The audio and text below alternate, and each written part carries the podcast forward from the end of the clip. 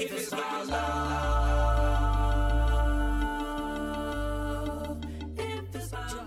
Hey, what's up, everybody? This is Austin Haynes with the Waking Justice Project, and this is your daily wake up call. Here's what the corporatocracy is up to today, January 20th, 2020.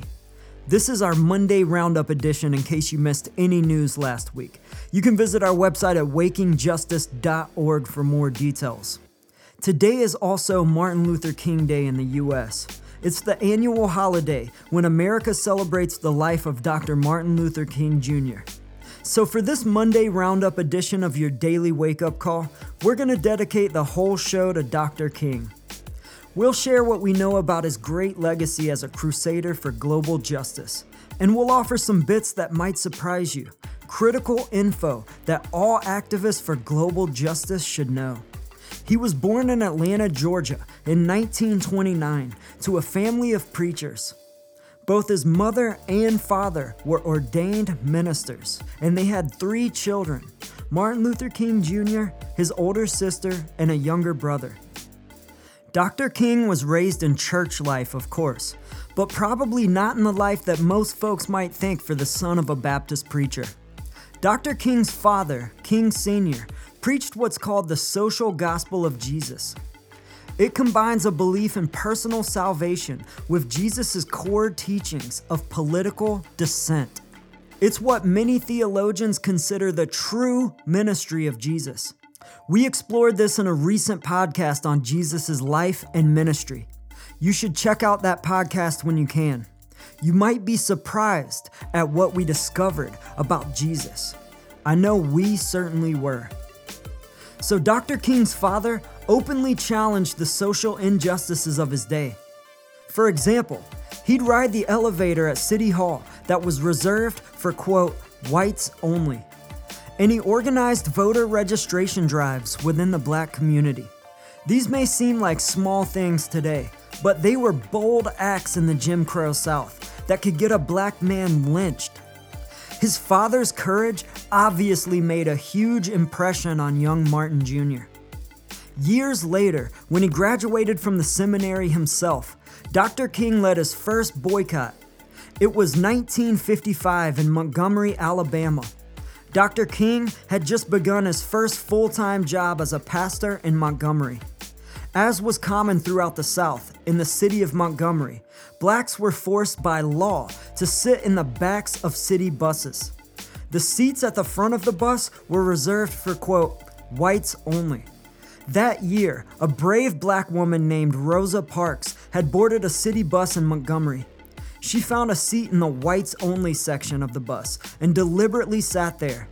When the bus driver told her to move to the back, she refused, and the bus driver had her arrested.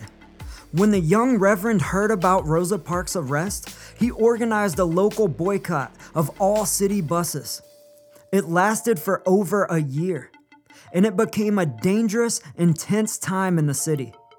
Dr. King was arrested, and white supremacists even bombed his house. But Dr. King and the local black community did not give up. And finally, 385 days later, the U.S. District Court ruled that racial segregation on all Montgomery public buses was illegal. It was a huge win for civil rights, and it vaulted Dr. King as an international figure and spokesperson for the civil rights movement. After the bus boycott, Dr. King and his wife Coretta Scott King took a one month sabbatical in India. Coretta Scott King was an activist in her own right. They had met during graduate school when she was studying to be a concert soprano and pianist. She was also an avid activist, more involved in activism than Dr. King when they first met. She had organized protests against the ban on black teachers in public schools. When they were married, Coretta had the vow to quote, obey thy husband, removed from the ceremony which was highly unusual for the time. In Montgomery, she'd played a key role in the bus boycotts, and it was their success in Montgomery that convinced the Kings that mass economic boycott is the most effective way to work for nonviolent revolutionary change in society. Therein was the interest in India, where a half century before, Gandhi had led mass economic boycotts to help India win independence from Great Britain. After the Kings returned from their trip to India, Dr. King accepted pastorship at a church in Atlanta where he continued to preach the social gospel of justice and political dissent. He broadened his boycott strategy and challenged other Christian leaders to do the same. In Greensboro, North Carolina, he was arrested for participating in a sit in at a whites only restaurant and again in Birmingham, Alabama, where he led boycotts against local merchants who banned black people from their stores. That was when Dr. King wrote his famous quote, Letter from a Birmingham Jail. It was an open letter to national clergy who had criticized his economic activism. My Christian and Jewish brothers, he wrote, the Negro has waited for more than 340 years for our constitutional and God given rights. And I must confess that I'm gravely disappointed that the Negro's great stumbling block towards freedom is not the Ku Klux Klanner, but the white moderate who constantly says, I agree with you in the goal you seek, but I cannot agree with your methods of direct action. Who constantly advises the Negro to wait for a more convenient season Shallow understanding from people of goodwill is more frustrating than absolute misunderstanding from people of ill will. I suppose I should have realized that few members of the oppressor race can see that such injustice must be rooted out by strong, persistent, and determined action. I am thankful, however, that some of our white brothers in the South have grasped the meaning of this social revolution and committed themselves to it. I see the church as the body of Christ, but oh, how we have blemished and scarred that body through social neglect and through fear of being nonconformists. The judgment of God is upon the church as never before. You warmly commended the Birmingham police for keeping order and preventing violence. I doubt that you would have so warmly commended the police if you had seen its dogs sinking their teeth into unarmed, nonviolent Negroes. Or if you were to watch them push and curse old Negro women and young Negro girls. Or see them slap and kick old Negro men and young boys. So I cannot join you in your praise of the police. Instead, I wish you had commended the Negro sit inners and demonstrators for their sublime courage, their willingness to suffer, and their amazing discipline in the midst of great provocation. If I have said anything in this letter that overstates the truth, I beg you, forgive me. If I have said anything that understates the truth, I beg God to forgive me. I hope this letter finds you strong in the faith fellow clergy, and Christian brothers, let us all hope that the dark clouds of racial prejudice will soon pass away and the deep fog of misunderstanding will be lifted from our fear drenched communities. And in some not too distant tomorrow, the radiant stars of love and brotherhood will shine over our great nation with all their scintillating beauty. Yours for the cause of peace and brotherhood, Martin Luther King Jr. That was in the spring of 1963. The letter would be published in hundreds of outlets. People all over the world would read it. And in just a few months later that summer, Dr. King would then give his famous I Have a Dream speech. It was at the March on Washington before a crowd of hundreds of thousands of people. His dream speech is considered a pivotal moment in civil rights history. Indeed, the next year, the US Senate passed the Civil Rights Act of 1964. And President Lyndon Johnson launched his so called Great Society programs, which promised that no child will go unfed and no youngster will go unschooled. But Dr. King would soon come to lament the sunny optimism in his I Have a Dream speech. The Civil Rights Act and the Great Society programs helped President Johnson win a landslide re election in 1964. And the Democrats won a landslide two thirds majority in both the House and the Senate. But despite controlling the presidency and both houses, the Democrats continued to escalate the war in Vietnam. Johnson's increases in war spending diverted funding from the Great Society programs, and by 1966 to 1967, progress against poverty had stalled. In response to both outcomes, anti racism and anti war protesters began combining their efforts more and more. Black and white people began organizing together across both fronts against both the violence of war abroad and the violence of racism and poverty back home. It was in this context in 1967 that Dr. King gave what many consider the most powerful and most relevant speech of his career. The speech was called Beyond Vietnam. He was speaking to a capacity crowd at the Riverside Church in New York. It was a meeting of clergy and laymen concerned about the war.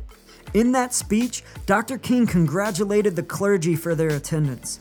For surely, this is the first time in our nation's history, he said, that a significant number of its religious leaders have chosen to move beyond the prophesying of smooth patriotism to the high grounds of a firm dissent based on the mandates of conscience and reading of history. He said that the Vietnamese people must see Americans as strange liberators they had fought and won their independence from colonization by France. They even quoted the American Declaration of Independence in their own document of freedom, but we refused to recognize them. We rejected a revolutionary government seeking self determination, which for the peasants meant real land reform, one of the most important needs in their lives. Instead, we funded the French military to recolonize Vietnam to take back the lands that the peasants had regained in their revolution. And when France finally backed away, we took on the war ourselves. The most powerful nation in the world, claiming aggression by these peasants, drops thousands of bombs on a poor, weak nation more than 8,000 miles away from its shores. Our president refused to tell us the truth about the earlier overtures for peace by the Vietnamese when they had clearly been made. I am as deeply concerned about our own troops there, Dr. King said. They must know that their government has sent them into a struggle on behalf of the wealthy to create a hell for the poor we in the churches and synagogues must urge our government to disengage from its perverse ways.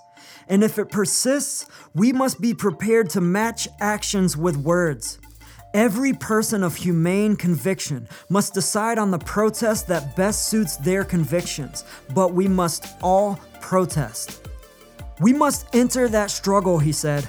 But even more disturbing, the war in Vietnam is but a symptom of a far deeper malady. Beyond Vietnam, in Venezuela, Guatemala, Cambodia, and Peru, our nation has taken the role of those who make peaceful revolution impossible by refusing to give up the privileges and the pleasures that come from the immense profits of overseas investments.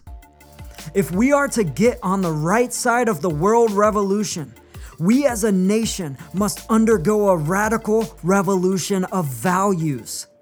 We must rapidly begin the shift from a thing oriented society to a person oriented society. When profit motives and property rights are considered more important than people, the giant triplets of racism, extreme materialism, and militarism are incapable of being conquered. True compassion is more than flinging a coin to a beggar. It comes to see that the system, which produces beggars, needs restructuring. A nation that continues year after year to spend more money on military defense than on programs of social uplift is approaching spiritual death. These are revolutionary times. All over the globe, People are revolting against old systems of exploitation and oppression. This call for a worldwide fellowship beyond one's tribe, race, class, and nation is in reality a call for an all embracing and unconditional love for all mankind. And when I speak of love, I am not speaking of some sentimental and weak response. I am speaking of that force which all of the great religions have seen as the supreme unifying principle of life. Love is somehow the key that unlocks the door which leads to ultimate reality. This Hindu, Muslim, Christian, Jewish, Buddhist belief about ultimate reality is beautifully summed up in the first epistle of St. John, which states, Let us love one another, for God is love. If we love one another, God dwells in us, and God's love is perfected in us. Let us hope that this spirit will become the order of the day. Dr. King's bold speech was widely condemned by establishment elites, of course. But some leaders like Robert F. Kennedy were inspired by King's courage. In fact, it was Robert Kennedy who suggested to Dr. King that he organize a Poor People's March on Washington. Kennedy himself had become a leading opponent of the war profiteering in Vietnam. And he agreed with Dr. King that tax dollars spent on war should instead be invested to end poverty and uplift people at home. In late 1967, Dr. King announced plans for the Poor People's March. His planning committee included Native Americans, Mexican Americans, Puerto Ricans, and white communities, representing 53 different organizations. People of all races and backgrounds would march together in solidarity against the violence of war and on behalf of caring for the poor and needy. But Dr. King's vision was beyond mere reforms. He saw racism, poverty, materialism, and militarism as intentional structures to keep people divided against each other and protect corporate profits and power. He argued that reconstruction of society itself is the real issue to be faced. He was calling for, quote, a new stage of massive, active, nonviolent resistance to the evils of modern corporate society a nonviolent army, a freedom church of the poor that would demand, quote, a radical redistribution of economic power. The Poor People's March was set to commence in mid May 1968. The plan was to build a makeshift encampment on the National Mall. Participants would camp there for several weeks while lobbying Congress for their demands. And remember, it was Robert Kennedy who had suggested the Poor People's March to Dr. King early on. As the event drew closer, Kennedy was leading the Democratic primary to run for president in the 1968 general election. Likely, the plan was for RFK to join Dr. King at the march, where each would endorse the other. It would have been a most powerful, inspiring moment the leading black leader and white leader in America standing together in solidarity against racism, poverty, war, and corporate greed. But neither would make it to the Poor People's March. On April 4th, just weeks before the march, and exactly one year to the day after his Beyond Vietnam speech, Dr. King would be assassinated. And just weeks later, Robert Kennedy would be assassinated as well. In her mourning, Mrs. King soldiered on and helped keep the march alive. Ralph Abernathy, Dr. King's longtime confidant and close friend, took over organizing the event. Of course, the shock of the assassination took their toll on the organizers and participants, and ultimately, little tangible results were achieved. Years later, it was revealed that FBI Director J. Edgar Hoover had initiated a counterintelligence program called COINTELPRO against what he called, quote, black nationalist hate groups. Hoover had directed COINTELPRO agents to prevent the rise of a messiah who could unify and electrify the militant black nationalist movement. He specifically named Dr. King, stating, quote, King could be a very real contender for this position.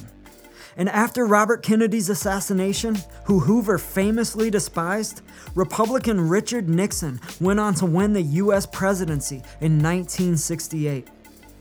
Nixon retained Hoover as FBI director, and in 1969, just months after his election, Nixon announced his new war on drugs in America.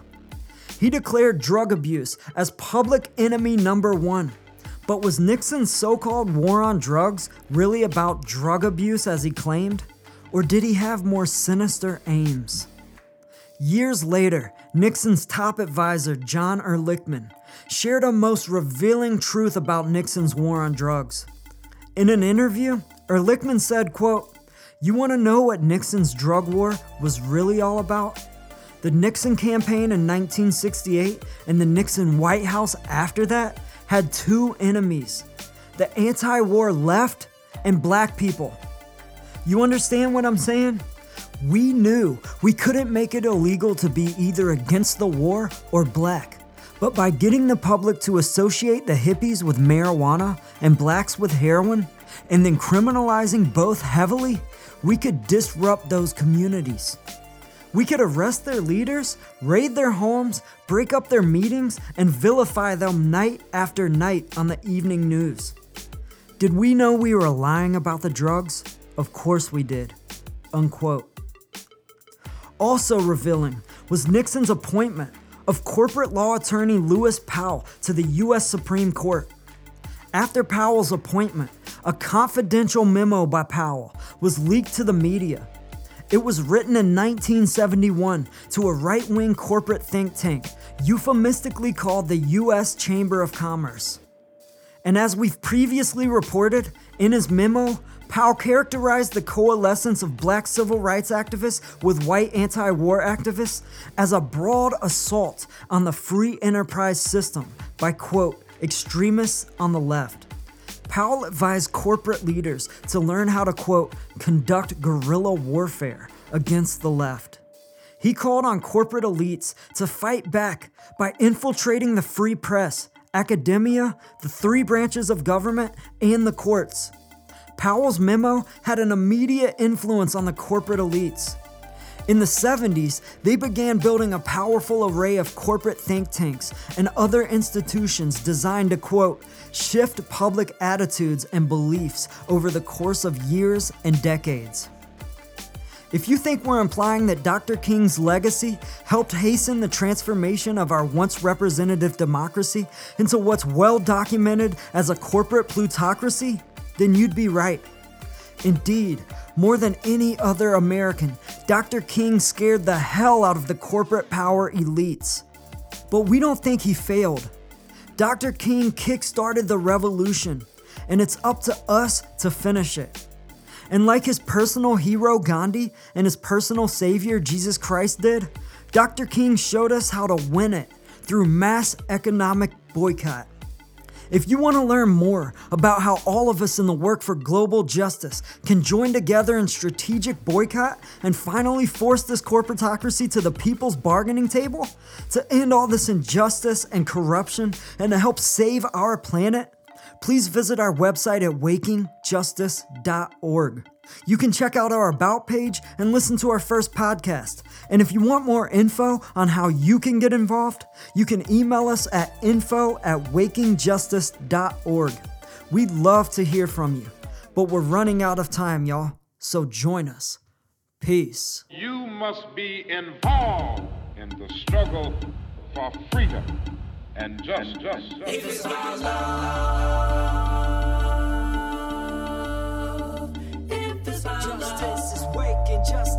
Is rising. Justice is waking, justice is rising. If Justice is waking, justice is rising. And it ain't just us, it's all of us. if Justice is waking, justice is rising. And it ain't just us, it's all of us. if it's about. May every soul unite. Tend the fire and let old coals relight. I'm a citizen of the world and we fight for the rights of everybody to live a truly free life.